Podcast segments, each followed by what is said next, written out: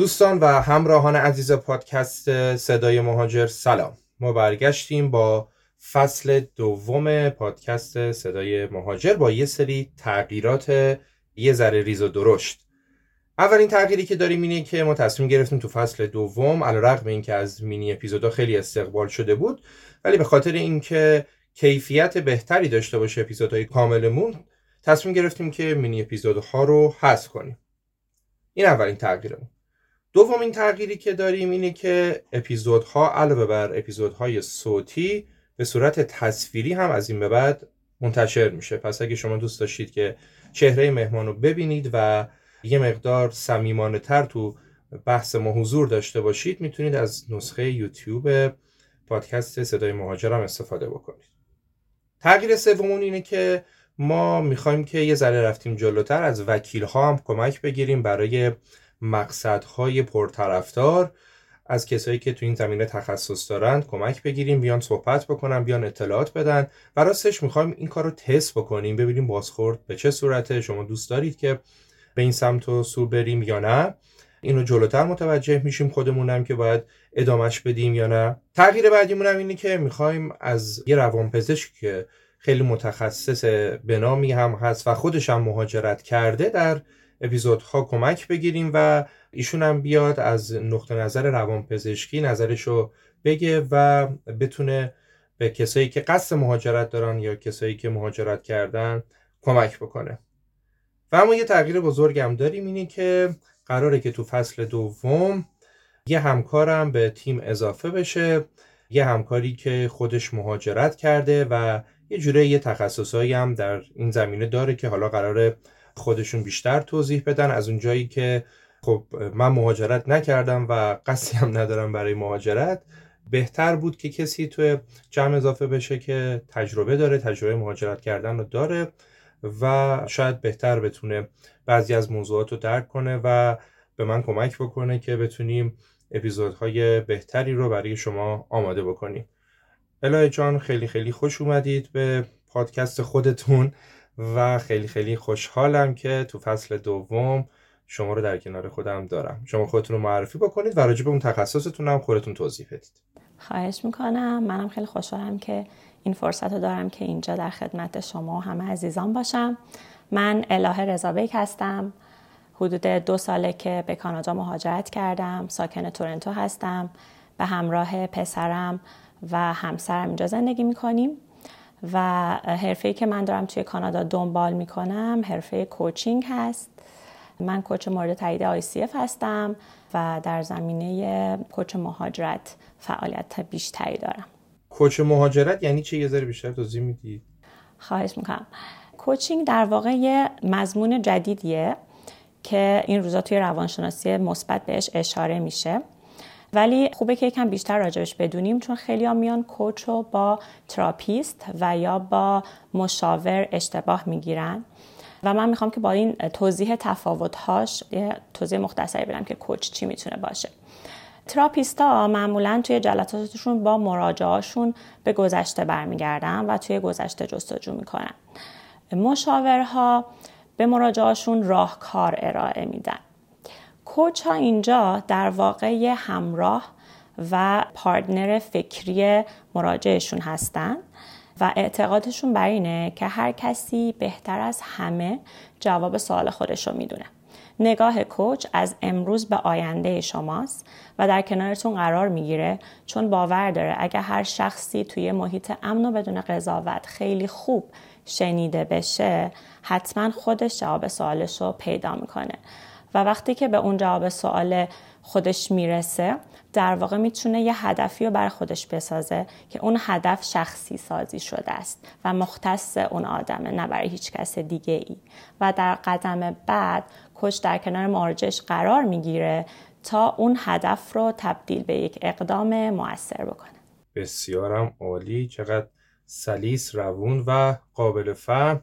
خیلی خوبه که شما هستید و امیدوارم که در کنار هم یه فصل خوب و موفق مثل فصل 1 داشته باشیم. انصافاً من خودم برای شروع به کار فکر نمی‌کردم که فصل 1 انقدر بازدید داشته باشه، انقدر شنونده داشته باشه و امیدواریم که این موفقیت رو تو فصل 2 هم داشته باشیم و چیزی که به ما خیلی کمک کرده تو فصل یک نظرات شنونده ها بوده. امیدواریم که نقد، نظر، هر چیزی که هست بدون هیچ گونه تعارفی برای ما بفرستید تو صفحات مجازی ما. میتونید حضور داشته باشید، نقد و نظرتون رو بگید. مطمئن باشید تک تکش خونده میشه و اونایی که توی اکثریت هستن حتما بابتشون یه تصمیمی گرفته میشه. خب بریم سراغ اولین مهمان از فصل دوم، خانم فریبا که تجربه زندگی در کانادا رو دارن. خیلی مهاجرتشون تقریبا خاص بوده و البته که جدای از کانادا یه تجربه مهاجرت کوچیکی به آمریکا هم دارن که راجع به اونم قراره با ما صحبت بکنن. فریبا تنها مهاجرت کرده و روش مهاجرتش هم با بقیه مقدار متفاوت بوده. ادامه توضیحات رو از زبون خود فریبا بشنویم.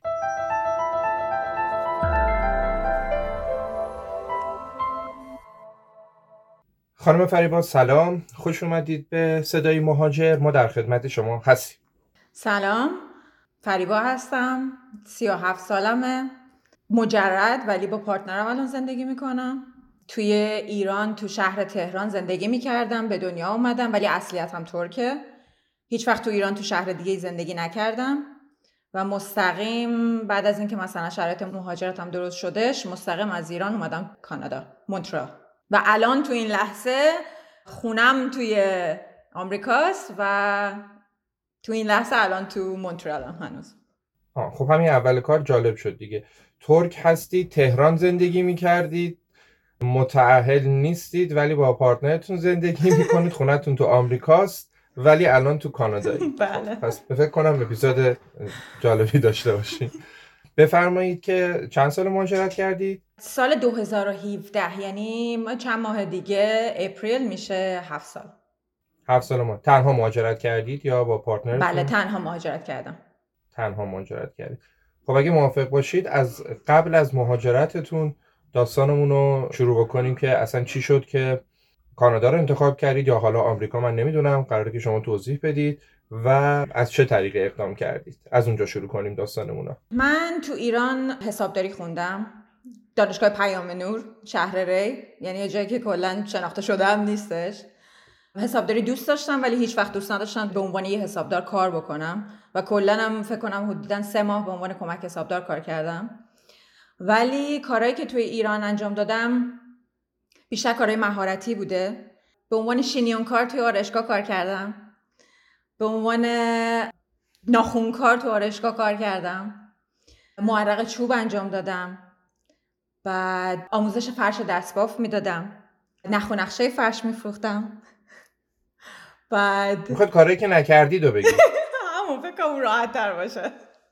به عنوان یه کار ثابت توی یه جای مشخص که کارمند باشم هیچ وقت نبودم، هیچ وقت نکردم، یعنی همیشه همه کاره و هیچ کاره بودم. کی تصمیم گرفتید که مهاجرت کنی؟ همین شرطی که جالبیه، به خاطر اینکه من موقعی هم که اصلا فکر نمی‌کردم که بشه که مثلا مهاجرت کرد، از شرایطی که خسته می‌شدم من فقط نمی‌خوام ایران باشم. یعنی این تیکه کاملا مشخص بود، یعنی حتی قبل از اینکه من دبیرستان رو تموم بکنم نمیدونستم چطوری، نمیدونستم که اصلا شرایطش هست یا نیستش، ولی میدونستم که شرایط ایران خوب نیست. خب بعد از داستان مهاجرتتون بگید که از کجا شروع شد، کدوم کشورها اقدام کردید، از چه طریقی اقدام کردید؟ رابطه من با مهاجرت در واقع از مهاجرت بابام به ژاپن شروع شد، برای اینکه بابای من 8 سال تو ژاپن کار میکرد و زندگی میکرد. یعنی من 8 سال پدرم رو ندیدم. میدونستم که چنین چیزی هست، یعنی برام ناآشنا نبودش. بابام و 2 تا از عموهام توی ژاپن زندگی میکردن، کار میکردن. حدوداً سال میتونم بگم 20 خورده سالم بودش که من شروع کردم به اینکه پیدا کنم که یعنی به کجا میتونم مهاجرت بکنم، شرایطش چطوریه. سرچ کردم، به بلو کارت آلمان رسیدم. اون موقع نمیدونم رو بورس بود یا چی بود، من توی اینترنت پیداش کردم. شروع کردم که آلمانی بخونم. البته میخواستم که چیز بکنم، میخواستم که کلاس آلمانی هم برم. به اونجا دیگه نرسید به خاطر اینکه تو اون لحظه عمه من شروع کرده بود که کانادا رو اقدام بکنه. دیدم که کانادا هم شرایطش خوبه، وکیل خوبی پیدا کرده، خیلی واقعی تره تا بلو کارت آلمان، تا اینکه به آلمان برم یه زبان دیگر رو کاملا از صفر صفر صفر شروع بکنم. خب مطمئنا انگلیسی راحت تر از آلمانیه. خب از آلمان عوض شد رفت کانادا. از اونجا شرایط یه خورده واقعی تر شد. اول میخواستم اسکیل ورکر کبک میخواستم اقدام بکنم، فکر کنم کبک بودش، که پول وکیل هم دادم، فقط به خاطر اینکه امتیازم وابسته به مدرک زبان بود، به خاطر همون یه سال عقب انداختم، به خاطر اینکه بشینم مدرک زبان رو بگیرم، امتیاز اون رو بگیرم.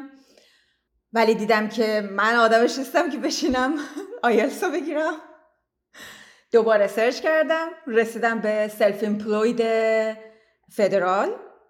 سلف امپلوید فدرال واسه کسایی بود، اون دوره دقیقاً نمیدونم که همه گزینه‌هایی که میتونستن جزو اون باشن کیان، ولی میدونستم که ورزشکارا میتونن اقدام بکنن، کسایی که کار هنری انجام میدن میتونن اقدام بکنن، کسایی که کشاورزی انجام میدن میتونن اقدام بکنن. خب من به خاطر این کار هنری انجام میدادم، به خاطر فرش و معرق چوب و اینا که انجام میدادم، میتونستم اونا اقدام بکنم، که سر همون با وکیل یه خورده اختلاف نظر داشتیم. وکیل میگفتش که نه خیلی طول میکشه، 5 تا 7 سال طول میکشه پروسه. من گفتم نه، من همینو میخوام، چون که اون مدرک زبان نیاز داشتم واسه همون. اونو اقدام کردم، حدوداً 1.5 سال طول کشید تا اینکه من ویزامو بگیرم. سال 2017 اومدم کانادا. تا 2023 اکتبر توی مونترال زندگی میکردم، تو همون شهری که قبلا زندگی میکردم از روز اول. و بعد از اونم مهاجرت که نمیشونه گفت که با ویزای کاری جابجا شدم به ساوانای آمریکا.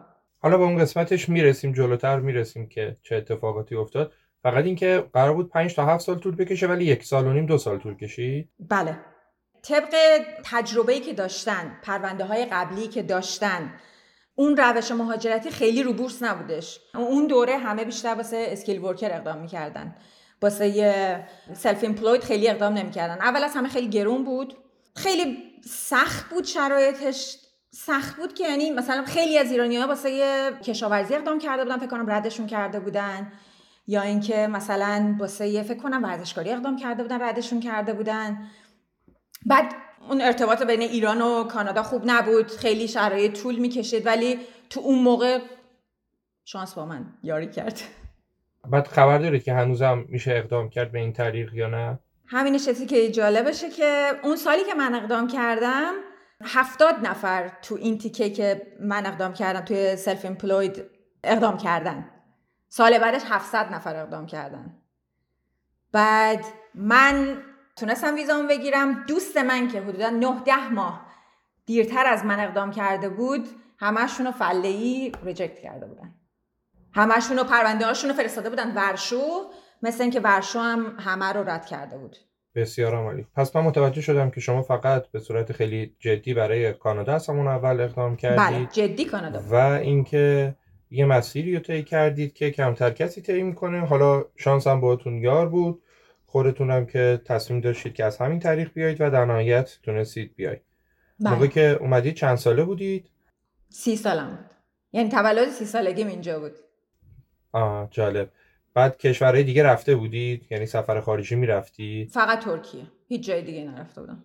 مسلماً کانادا هم که از نزدیک ندیده بودید. اومدید یه دختر 30 ساله که تنها اومده. بعد فامیلی کسی، دوستی، آشنایی اینجا داشتید؟ فقط یه دونه عمه اینجا دارم. کمکتون کرد تو این مسیر که خب همونش دوباره یه تیکه دیگه ایشه که عمم خیلی مشتاق بود که من برم پیشش، به شدت مشتاق بود که برم پیشش. قبل از این که من ویزامو بتونم بگیرم، 1 سال فکر کنم حدوداً 1 سال قبل از این که ویزامو بگیرم برای من درخواست ویزیتوری دادش، که یعنی من فامیلشم بیام اونجا ببینم، که ردش کردن. که نمیدونم چرا رد کردن. 2 تا احتمال میتونه داشته باشه. یکی این که چون پرونده مهاجرتی در جریان من داشتم، به خاطر اون نذاشتن که من اقدام بکنم. یکی دیگه به خاطر اینکه اینو بعداً متوجه شدم، توی برگه هایی که برای من اقدام کرده بود نوشته بودش که من 1 ماه قراره اونجا باشم. ولی این رو به من نگفته بود و من بلیتی که گرفته بودم بلیت 6 ماهه بود. همینش یه تیکه کاملا متضادیه که مطمئناً به خاطر اون ویزا نمیدن. خب من قرار بود که برم پیشش با همدیگه زندگی بکنیم که هزینه ها کمتر بشه، بالاخره یه آشنایی هستش که ببینیم و اینا. من چون به خاطر اینکه پدرم تو ژاپن زندگی میکردش، ما یه جورایی خونه به دوش بودیم.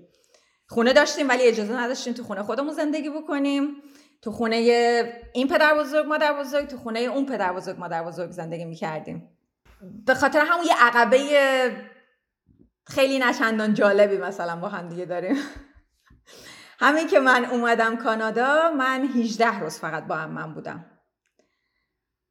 بعدش یه مشاجره پیش اومد، فیزیکی شد، من به پلیس زنگ زدم، مجبور شدم که جابجا بشم به خاطر اینکه بالاخره خونه مال اونه.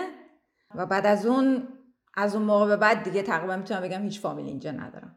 فریبا، تو حرفات اشاره کردی که توی 30 سالگی پات رسید به در واقع خاک کانادا و با یه اطمینان این که داری میری پیش عمت وارد خاک کانادا شدی. بعد انگار فقط این داستان 18 روز بیشتر طول نکشید و بعد تو با یه تراما روبرو شدی. برام جذاب شد ببینم چجوری با این شرایط و اون روزا کنار اومدی از نظر روحی روانی. اول از همه من اصلا حساب نکرده بودم روش. اصولا نمیدونم حالا طبق گذشته‌ای که مثلا داریم یا حالا هر چی که ازش، کلا من رو آدم‌ها حساب نمی‌کنم. به خاطر همون خیلی مثلا ترومای از اون قضیه بهم بر نمیخوره، چون کلا رو کسی حساب نمی‌کنم، هیچ انتظاری هم ندارم. ولی از اینکه یهویی مجبور شدم که من مثلا خونه پیدا بکنم و اینا، خب خودش یه شوک بزرگ بودش. نمیدونم، شاید کلا چون یه جورایی مثل همه چی اتوماتیکه، مجبوری انجام بدی به خاطر اینکه مجبوری. اگه انجام ندی مثلا مجبوری توی خیابون باشی، یعنی دیگه بهش فکر نمی‌کنی، یه حالت اتوماتیکه، مجبوری انجام بدی، هست، یعنی راه دیگه وجود نداره. اون موقع من قشنگ یادم میاد که برای اینکه اینترنت هم قطع کرده بود که من نه توی خونه نتونم پیدا بکنم، یعنی اینترنت و اینا رو بگردم که پیدا بکنم خونه، من توی مترو بودم که میتونستم اینترنت و بانک رو بگیرم، چون اون موقع هیچ سیم کارتی نداشتم هنوز. بعد البته این هم بگم که به خاطر اطلاعات غلطی بود که گرفته بودم، البته اونو ملامت نمی‌کنم اصلاً به خاطر این قضیه، به خاطر اینکه خودم باید چیز می‌کردم، خودم باید تحقیق می‌کردم. به خاطر اینکه طبق اطلاعاتی که من گرفته بودم ازش این بود که من سوشال اینشورنس نامبرم و نباید به کسی بدم، مثل کد ملی نباید به هیچ وجه به کسی بدم. برای سیم کارت گرفتن شما یا باید سوشال اینشورنس نامبرت رو بدی بهشون، یا باید کردیت کارتت رو بهشون بدی که بتونی سیم کارت بخری. خب من هنوز کردیت کارت نداشتم، سوشال اینشورنس نامبرم هم طبق چیزی که من میدونستم نباید به کسی میدادم، به خاطر همون سیم کارت نتونسته بودم بگیرم هنوز. به خاطر همون تماسای تلفنی من محدود شده بود. من از اینترنت و بانک داشتم استفاده میکردم، توی سرما نشسته بودم، بدنم هنوز آماده سرمای اینجا نبود، این دومین چیز، لباس مناسب برای اینجا نداشتم هنوز. بعد درسته اینجا اپریل بود، یعنی بهار حساب میشد، ولی همچنان سرد بود. برای کسی که از ایران اومده تو تهران زندگی میکرده، مثلا سردترین دمایی که تجربه کرده -5، اونم در شرایط خیلی خیلی بدش. فقط به نظر من همش اتوماتیک بود و همه رو مجبور بودم که انجام بدادم، بهش فکرم نمیکردم. بعدن توی سالیان بعد فکرم عجب. و اون لحظه به برگشت فکر کردی؟ اصلا به هیچ وجه. تصمیمتو گرفتم. تصمیممو گرفتم به خاطر اینکه من برای شرایط جایی که زندگی میکنم، یعنی منظور شرایط فیزیکی جایی که زندگی میکنم، یا به خاطر سرما یا گرما یا به خاطر اینجور چیزا مهاجرت نکردم. من به خاطر اون احساس امنیتی که توی یک کشور دارم مهاجرت کردم، به خاطر اون آزادی که برای تصمیم گرفتن برای خودم دارم مهاجرت کردم. این برای من مهمترین چیزه، هر چیز دیگه ای نمیتونه نظر من عوض بکنه. خب بفرمایید که موقعی که رسید به کانادا چیکار کردید؟ شغلتون، منبع درآمدتون، مخصوصا که اون روزای اول رو یه مقدار بیشتر توضیح بدید که خب الان اومدید بعد 18 روز اومدید از خونه بیرون و چه شکلی خونه گرفتید، چه شکلی رفتید سر کار، چون فکر نمی کنم که خیلی پول زیادی هم از ایران آورده باشید، درسته؟ میتونم بگم من با پول منفی، با دارایی منفی وارد کانادا شدم، چون بدهی داشتم.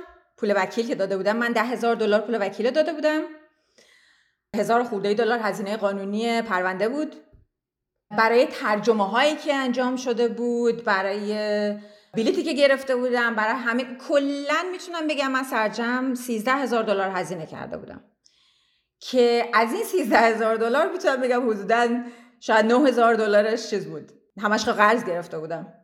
من با $2,000 آمریکا و $500 کانادا وارد کانادا شدم. پروازی هم که داشتم، پروازم به تورنتو بود، چون پروندم فدرال بود. وکیل گفته بودش که بهتره که من تو تورنتو لند بکنم. برای همون من سفرم از تهران تا مونترال 49 ساعت طول کشید. 49 ساعت من نخوابیده بودم. 2 تا چمدون بزرگ با خودم داشتم، کوله پشتی داشتم پر. تمام اینا کلا جابجایی رو سخت‌ترم می‌کنه. من دستشویی می‌خواستم برم، باید 2 تا چمدون رو با خودم می‌بردم، چون اعتماد نداشتم که وسایلمو بخوام اون وسط ولشون بکنم. با خودم می‌بردم اونجا. یعنی 49 ساعت من دستم، یه دستم روی این چمدون بود، یه دستم روی اون چمدون، پام روی این کوله پشتی. من حدوداً ساعت 7 اینا رسیدم، 7 بعد از ظهر رسیدم تورنتو. مجبور بودم که وایسم تا اینکه اون باجه فروش بلیت اتوبوس باز بشه، چون کردیت کارت نداشتم. اگرم می‌خواستم فکر کنم اینترنتی بخرم، نمیدونم، باید میرفتم پرینت میگرفتم. منم نمیخواستم تو داونتاون برم، یا اصلا نمیدونستم که پرینتر هست توی فرودگاه که بخوام پرینت بگیرم یا نه. خلاصه طول کشید تا ساعت 11 صبح و اینا، که از اونجا هم دوباره 8-9 ساعت تا مونترال بود. موقعی که رسیدم مونترال تاکسی گرفتم، مستقیم رفتم خونه عمم. یه چند وقت موندی و یه دعوایی هم کردی؟ من شروعش نکردم. حالا نمیخوایم بهش وارد شیم. وقتی که اومدید بیرون چه اتفاقی افتاد؟ اونجا رو بگید. یکی از اولین شوکایی که به من وارد شد موقعی که وارد کبک شدم این بود که اینم باز مقصر منم. چیزایی که با دربارش تحقیق میکردم و تحقیق نکردم، این که من نمیدونستم که تو کبک زبان اولشون فرانسه است. من فکر میکردم خب کانادا. واقعا اینو نمیدونستی؟ واقعا نمیدونستم. میدونستم که عمم چیز داره، میدونستم که عمم لیسانس زبان فرانسه داره، فرانسه صحبت میکنه اونجا. ولی من میدونستم که کانادا 2 تا زبان اصلی داره، 2 تا زبان رسمی داره که شما هر کدوم انتخاب بکنه خب همونو صحبت میکنه دیگه، همونو. من فکر کنم 1 ساعت هم سرچ نکرده بودی، چون اولین سرچی که بکنی، یعنی همین الان اگه من برم توی خیابون با گوشی بگم کبک زبانش چیه، مطمئنم نصف مردم میدونن فرانسه. من فقط انقدی ذوق داشتم که میخوام برم. من موقعی که هنوز پرونده رو اقدام نکرده بودم رفتم چمدون خریدم. یعنی من اصلا تا این حد من فقط میخواستم که برم. یعنی نه، اول چمدون تو خریدی، بعد رندوم کشورت انتخاب کردی، بعدم اومدی، بعدم دعوا کردی. دقیقاً تا این حد که من توی تاکسی بودم که از اون اسکای اتوبوسی که پیاده شده بودم بیام خونه عمم، اونجا من داشتم تابلوهای خیابون رو داشتم میدیدم، فرانسه نوشته. وای، بعد فرانسوی‌ها خیلی هم رو زبانشون تعصب دارن.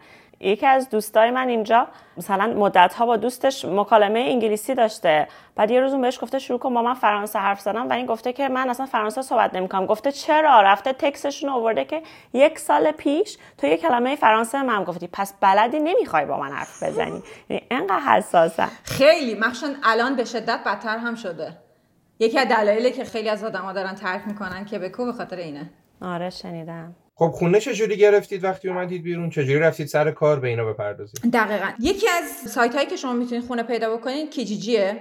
یکی از بهترین گزینه‌هایی که میشه خونه پیدا کرد کیجیجیه. یکی هم مارکت پلیسه توی فیسبوک. خب من مارکت پلیس اصلا نمیدونستم اون موقع، اصلا باهاش آشنایی نداشتم. بعد توی کیجیجی اون موقع خب من با این بودجه‌ای که داشتم مطمئناً با عقل جور در نمیاد که من بخوام آپارتمان اجاره بکنم یا نمیدونم، هیچ کدوم از اینا با عقل جور در نمیاد. من اون موقع دنبال اتاق داشتم میگشتم که اجاره بکنم. و یه چیز جالبی که اتفاق افتاد تو اون، خب اون موقع من تازه رسیده بودم، مطمئناً صحبت کردنم تو انگلیسی خوب نیستش. من آیلتس و اینا هم نداشتم، فقط در حد اینکه وقتی که مثلا دوره دبیرستان و اینا بودم هر تابستون یه ترم کلاس زبان میرفتم. بعد از اونم 1 سال آخری که میخواستم برم کانادا کلاسای زبان میرفتم، کلاس انگلیسی میرفتم. بعد دوستم هم تو ایران داشت بهم کمک میکردش که اینترنتی بگرده. از اون طرف شماره مجازی برای من تو اسکایپ خرید، یعنی شارژش کرد که من بتونم با اسکایپ تماس بگیرم که باشون صحبت بکنم، که وقت بگیرم که برم خونه رو ببینم. که از شانس یکی از جاهایی که من زنگ زدم ایرانی از آب در اومد. من گفتم که آره من ایران، من برای اتاق زنگ زدم و خب لهجه‌م کاملا مشخص ایرانیم دیگه. آقای برگشت گفتش که ایرانی هستی؟ گفتم آخه آره ایرانی هستم. بعد وقت گرفتم که رفتم همون روز نگاه کردم خونه رو، دستش درد نکنه. تو همون شب فقط پول بنزین از من گرفتش، کمک کرد که وسایل منو با هم دیگه جمع بکنیم ببریم توی اتاق. و اون موقع من اتاق 6 متری و $420 من اجاره کردم ماهیانه، که اولین جلسه که دیدمش بعد گفتم که اتاقا میخوام، $220 بهشون دادم که اتاقا برای من نگه داره تا اینکه برم اونجا جا بشم. تا حدودا یک سالی هم اونجا بودم. خب همون کار کردنه رو هم بگی چی شد اصلا؟ خب بالاخره اون پولی که آورده بودید داره تموم میشه دیگه. خب نه دیگه، من بعد از یک ماه رفتم سر کار. اوکی، چی کار؟ برای کار جنرال اقدام کردم. اینجا کاریابیایی هستن که مثلا میریم میگیم من میخوام کار جنرال انجام بدم، هیچ عقبه کاری هم نمیخواد، شما فقط اجازه کار کردن باید داشته باشی. و منم پرمننت رزیدنت بودم، اقامت دائم داشتم، اجازه کار کردن داشتم. اون موقع شاید فکر کنم یک هفته بعد از اینکه من اسممو بهشون داده بودم شروع کردم به زنگ زدن. یک بار زنگ زدن، من رفتم، از کار کردن منم خوششون اومد. بعد چون شب هم بود، شب کار هم بود، ساعت 10 شب تا 10 صبح بود، خیلی آدمای زیاد مثلا مشتاق کار کردن تو اون ساعت نبودن. خب من گزینه اینا داشتم که خب تعداد دفعاتی که به من زنگ می‌زدن خب بیشتر بود، میتونستم پول در بیارم. بعد اینا هم کاریابیام این شکلیه که مثلا شما هر چقدر که ساعتی قراره در بیارید $1 رو برای خودشون نگه می‌دارن، ولی موظفن که شما رو ببرن تا اون محیطی که شما کار می‌کنید براتون گردونن.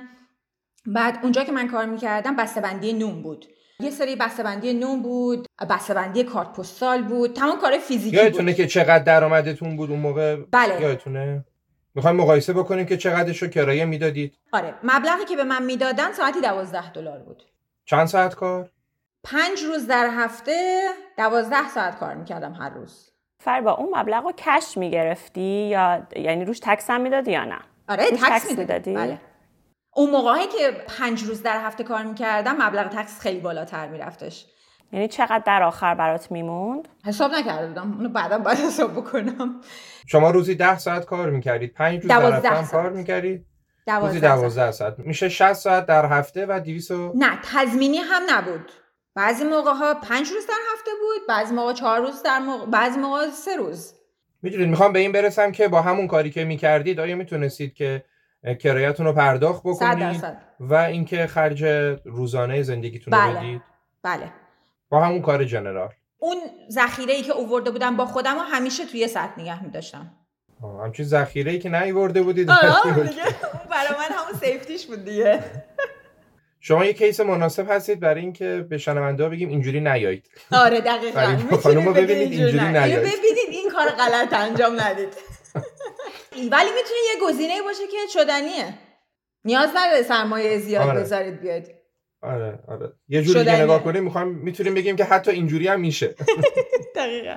فریبا کدوم خصوصیت رفتاری تو پررنگه که تونستی اینجوری اقدام کنی؟ من فکر کنم زیاده از حد مستقلم که نباید باشم. فکر کنم انقدر نباید مستقل باشم. اونم کاملا بستگی داره، کاملا برمیگرده به دوره‌ای که خب من پدر تا 8 سال توی زندگی من وجود نداشته، مادرم فقط مثلا بوده. خب اون هم با وجود مادرم، خب مادرم شرایطی اینو داشتش که یه سری کمرش عمل کرده و خب اون هم یعنی چیز بود، یعنی خودم بودم و خودم بعد رو خودم همیشه حساب میکردم. البته من فکر می‌کنم خیلی جسارت هم میخواد دیگه انصافاً، اینکه آدم بخواد اصلا همچین کاری بکنه. شاید خیلی‌ها اصلا اون اول بترسن و اقدام نکنن. دقیقاً. و اینکه وقتی میاد کانادا این اتفاق میفته همون اول برگردن، ولی خب شما موندی و من توی ذهنم فکر کرده بودم خونم پیدا نکردم من تو مترو میخوابم، من برام مشکل نیستش تا موقعی که خونه پیدا کنم. اصلا برگشت گزینه‌ها وجود نداشت. خب بریم جلوتر. بعد از اینکه حالا یه سری کارهای جنرال انجام دادید در نهایت رفتید سر کاری که برای تو بهتر بود داره؟ نه، من کار جنرالی که انجام دادم، کار جنرال انجام دادم تا زمانی که کورس برای کلاس کالجم شروع بشه. بخاطر اینکه من میخواستم کابینت میکینگ بخونم، کار با چوب، یعنی کاری که من تو ایران انجام میدادم. من معرق چوب انجام میدادم توی ایران. مطمئناً خیلی دوست داشتم که یاد بگیرم، به خاطر اینکه توی فنی حرفه‌ای ایران مثلا من معرقی که رفتم کلاس مثلا 3 ماه بوده، خیلی چیز آنچنانی یاد نگرفتم. ولی اینجا مثلا کابینت سازی که مثلا میری یاد میگیری، خب خیلی با متریال آشنایتون میدن، اینو آشنا میدن، تمام ریز کارو بهتون یاد میدن. نزدیکترین کلاسی که بود مثلا حدوداً 3 ماه بعد از این بود که من شروع کردم به کار جنرال، و اون نزدیکترینش هم دوباره شب بود، ساعت 3 تا ساعت مثلا 10 شب بودش. اون حدوداً 15 ماه بود دورش. تو اون دوره‌ای که من کابینت سازی رو میخوندم، برای اینکه پول کش در بیارم، یه چیز دیگه هستش، من میدونستم که برای اینکه پول وام و بورس بگیرم، به خاطر اینکه اینجا کالج که میرید یا مثلا کلاس‌های دیگه که میرید، وام و بورس میگیرید.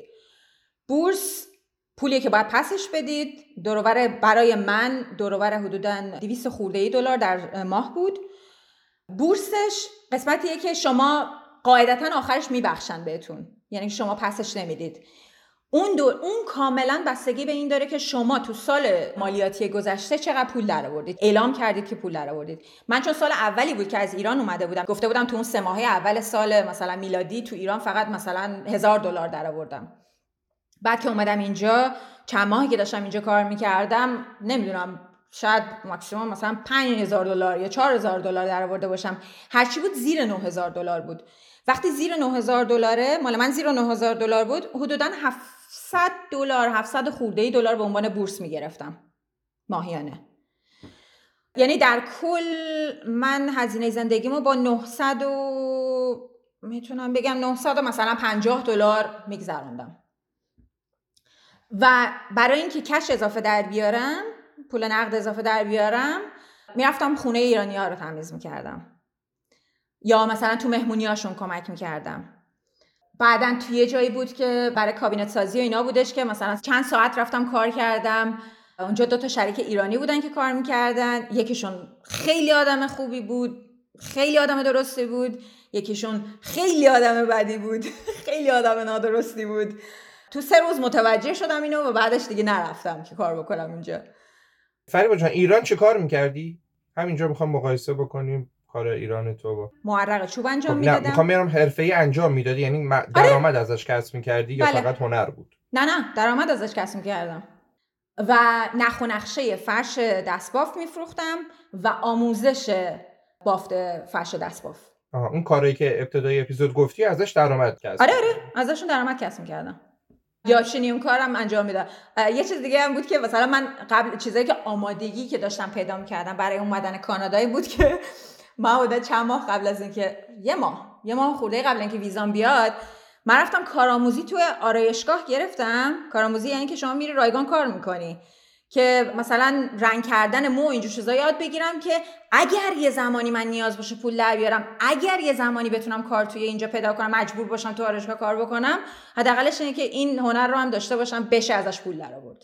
اصلا چی شد که من کالج رو انتخاب کردم که برم؟ به خاطر اینکه من داشتم سرچ می‌کردم که بهترین روش‌های کار پیدا کردن مثلا توی کانادا چیه. اینو تو همون یه ماه اولی که داشتم کار نمی‌کردم داشتم سرچ می‌کردم، نه توی ایران مطمئنا. شما اول اومدی کانادا، بعد شروع کردی یواشواش سرچ کردن، کار کردن، بعد دیدی زبونشون فرانسه است، یه سرچ هم بکنم.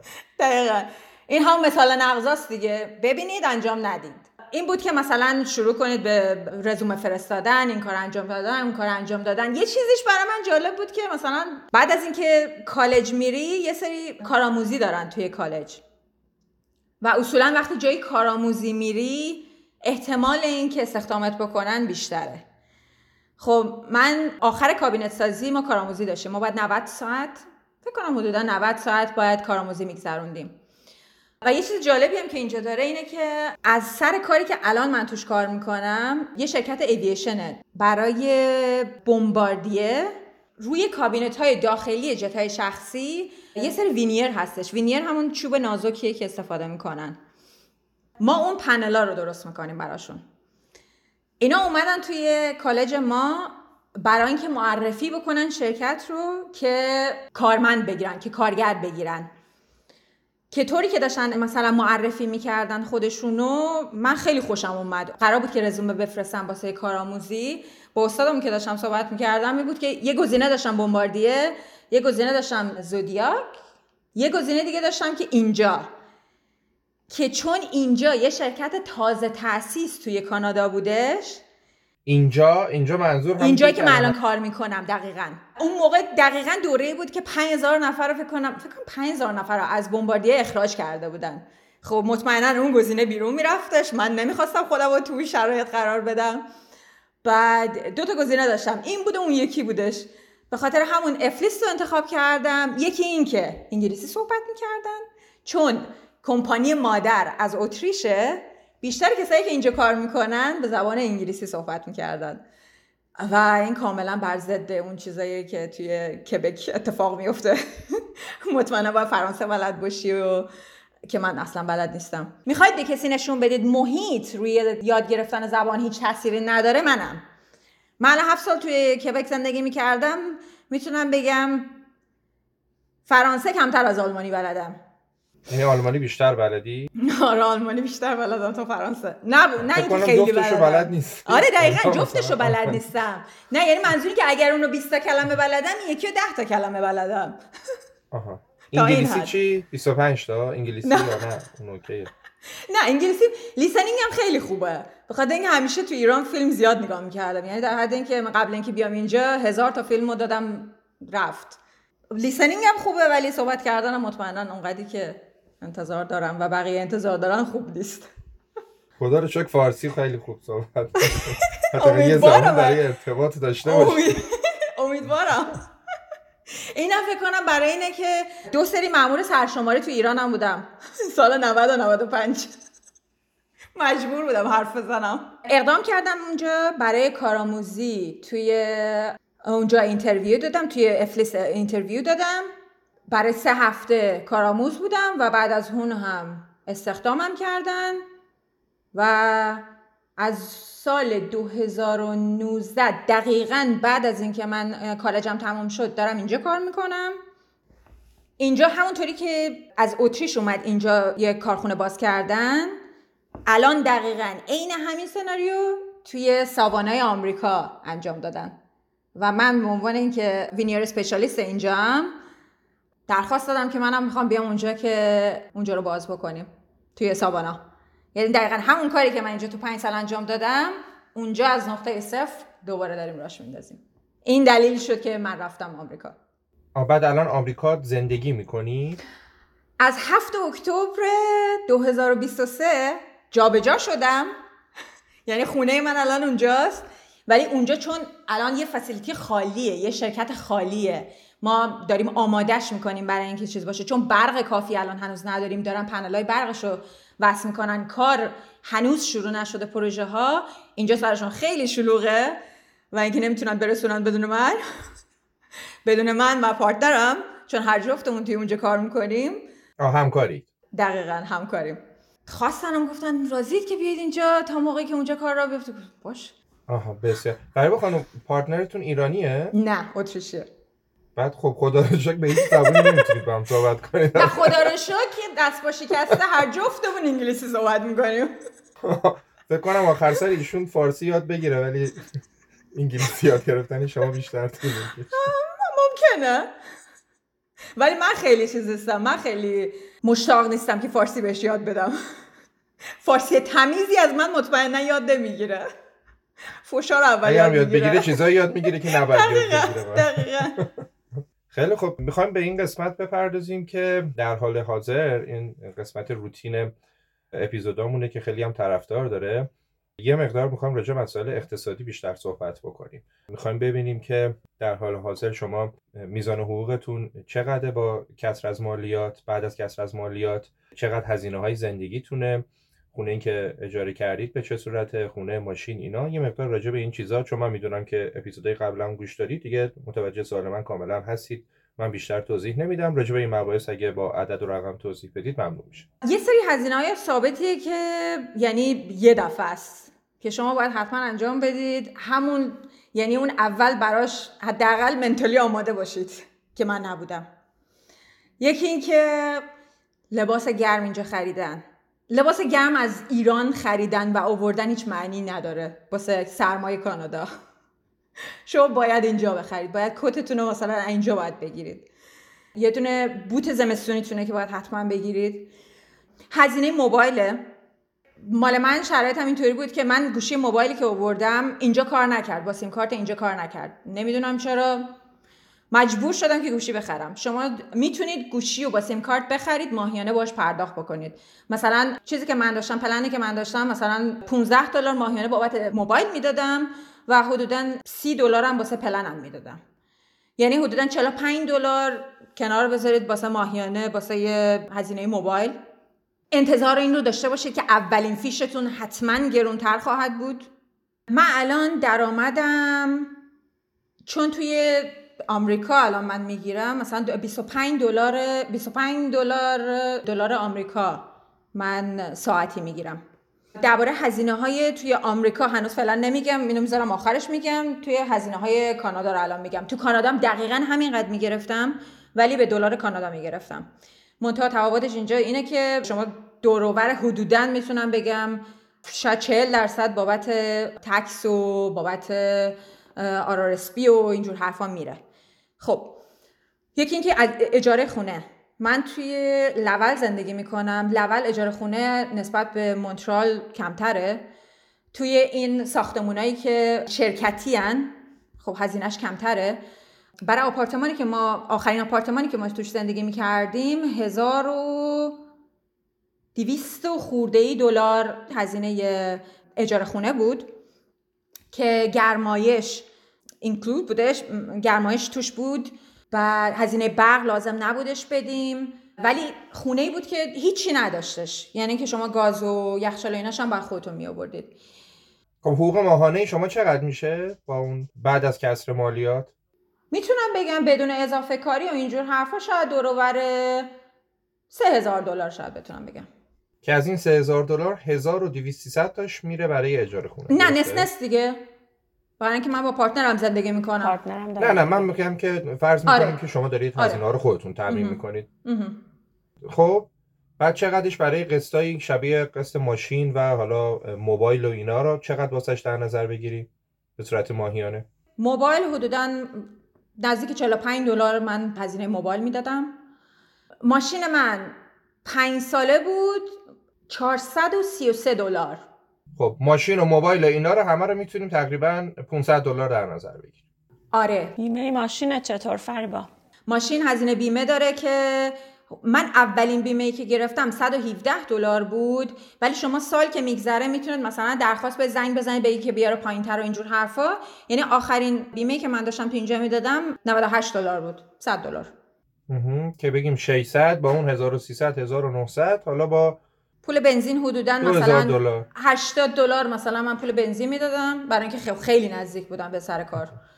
پس با این حساب اگه شما پارتنرم نداشتید از لحاظ اقتصادی میتونستید مستقل با این کاری که دارید انجام میدید میتونستید مستقل زندگیتون رو بکنید، هزینه‌هاتون هم تامین میشد، درسته؟ البته الان من این هزینه الانو دارم میگم دیگه. آره الانو دارم میگم. یعنی وقتی دارم میگم الان، یعنی به خاطر اینکه من افزایش حقوق بهم گرفتش، به خاطر اینکه قبلا نمیتونستم برسونم. درسته. ببین ما نمیخوایم تو همه اپیزودها بیایم صحبت کنیم که کف چقدر بدترین حالت رو بخوایم. یه حالت نرمم میخوایم نشون بدیم به چه صورتی دیگه، چون من فکر میکنم کاری که شما الان دارید یه کار روتینیه که حالا کسای دیگه هم میتونن خیلی راحت بعد چند سال بهش برسن. چیز عجیبی نیست دیگه. نه خیلی اصلا. مثلا حقوق خیلی زیادی هم نیست دیگه.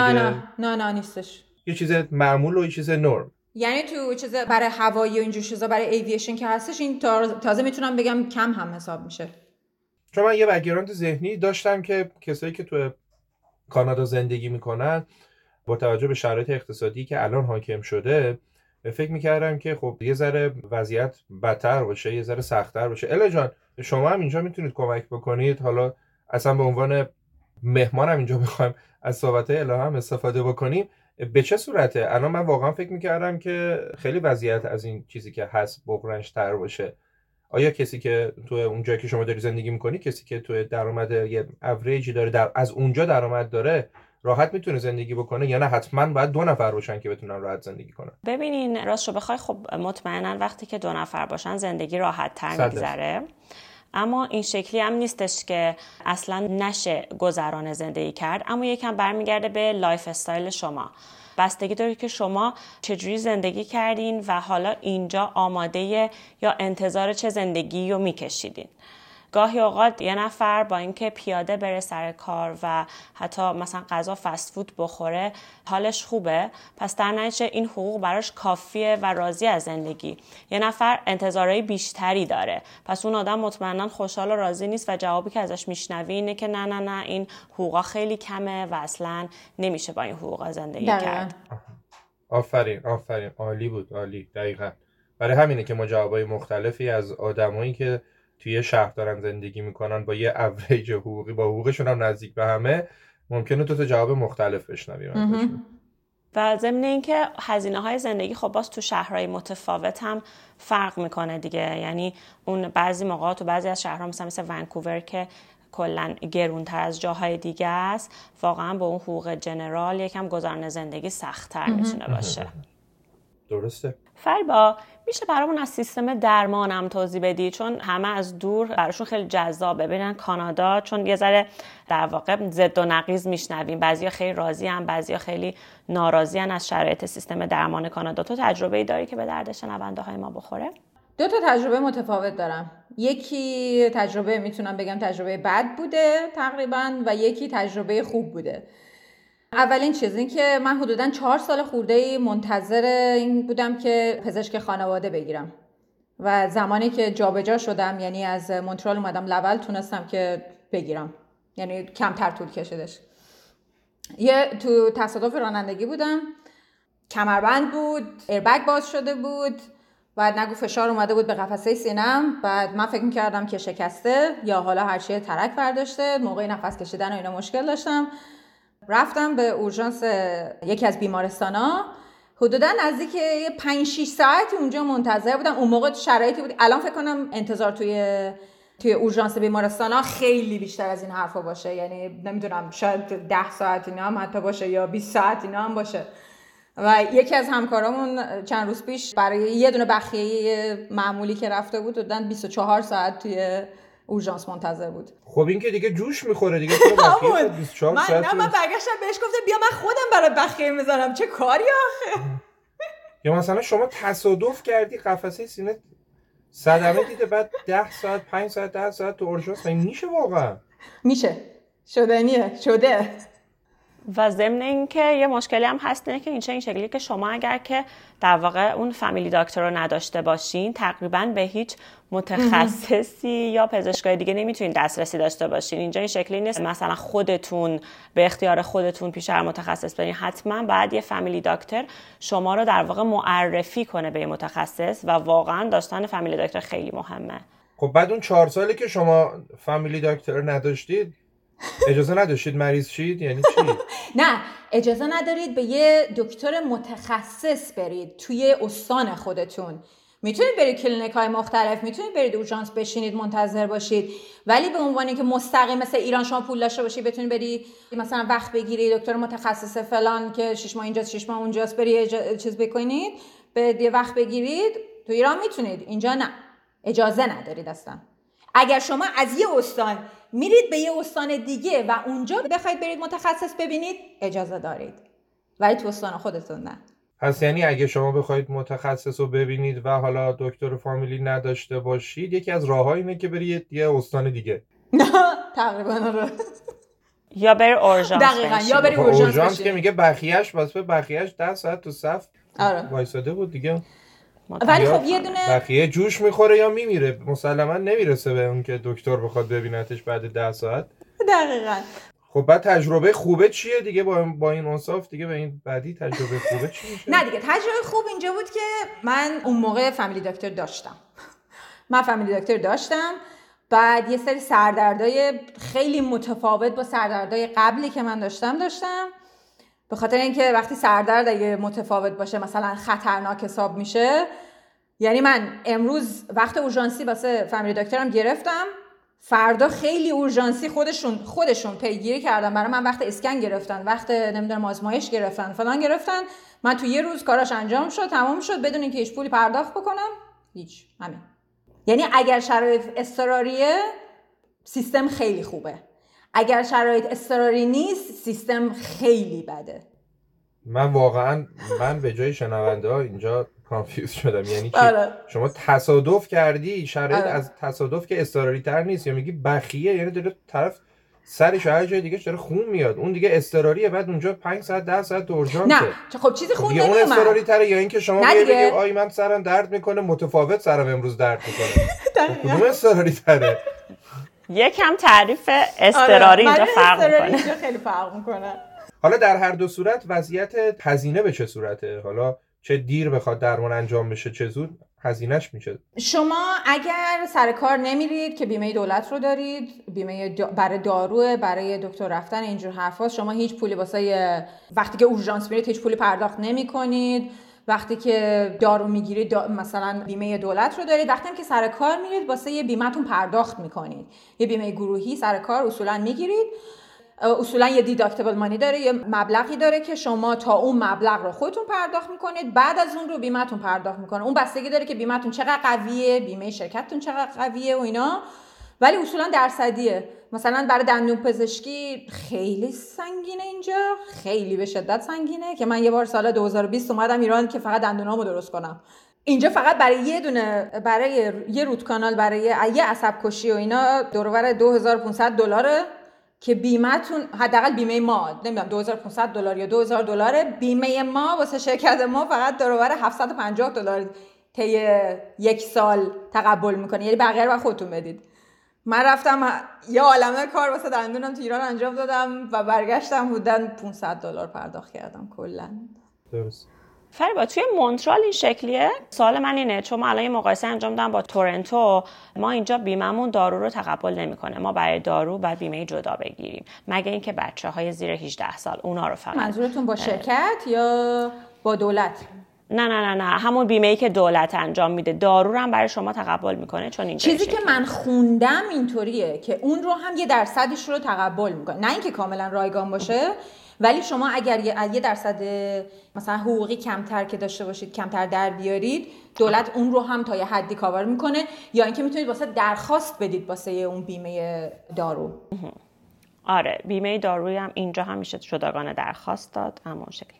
خب فریبا جان، با توجه به اینکه یه مدت کوتاهی هم هست که داری آمریکا زندگی میکنی، مسلماً خیلی نمیتونی که خیلی کامل بخوای راجع به آمریکا صحبت بکنی چون تجربهشو هنوز ندارید، ولی برام جالبه که بدونم به عنوان کسی که خب از محیط کانادا رفته به آمریکا، اولین تفاوت‌هایی که بین زندگی در آمریکا و کانادا دیدی چی بوده؟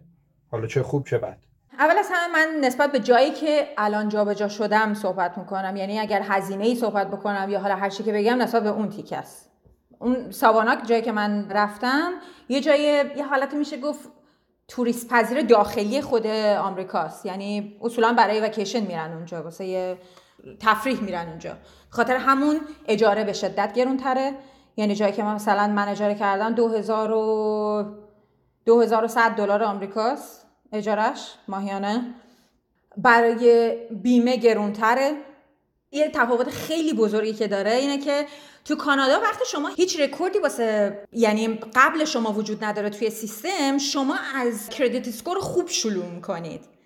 یعنی اینجا کردیت اسکور نشون میده که شما چقدر میتونید وام بگیرید، با چه درصدی میتونید وام بگیرید، چقدر مثلا شما خوبی تو باز پرداخت، یا مثلا عقبتون چقدر خوب بوده تو پرداخت‌ها و اینا. توی اینجا از خوب شروع میکنید ولی اونجا از صفر شروع میکنید، یعنی کاملا، یعنی یه جوری توی چرخه باطل اونجا بهتون کردیت کارت نمیدن و برای هر چیزی کردیت کارت میخواند، شما کردیت اسکور میخواند، شما برای مثلا اجاره خونه از شما کردیت اسکورتون رو میخوان که ببینن. یکی از چیزایی بود که به شدت متفاوته، اون حس امنیتی که هستش. من تو کانادا خیلی راحت ساعت 12 شب راه میرم تو خیابون احساس امنیت میکنم، سرمو بالا میگیرم، تو چش آدمو نگاه میکنم، لبخند میزنم و راه میرم. ولی موقعی که اونجا راه برم اصلا جرئت، اول از همه جرئت نمیکنم که وقتی که تاریکه بخوام راه برم تو خیابون تنها و تو چش کسی مستقیما نگاه کنم. حس امنیت نمیکنم.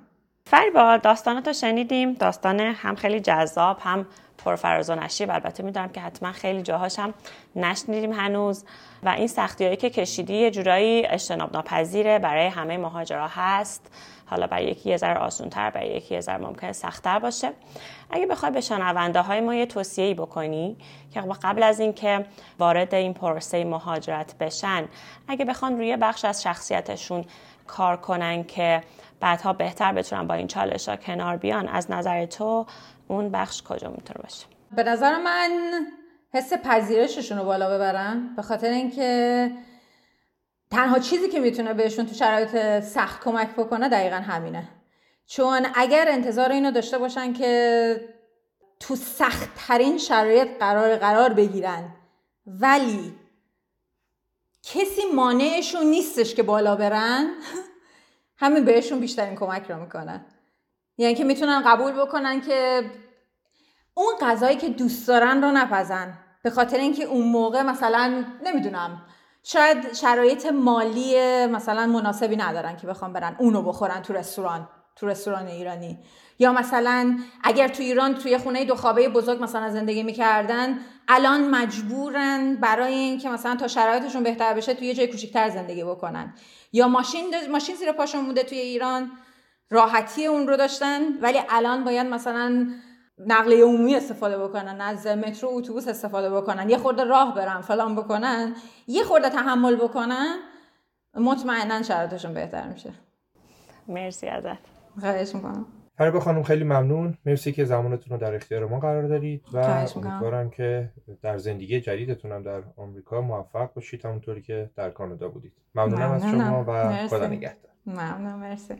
خدا نگهدار.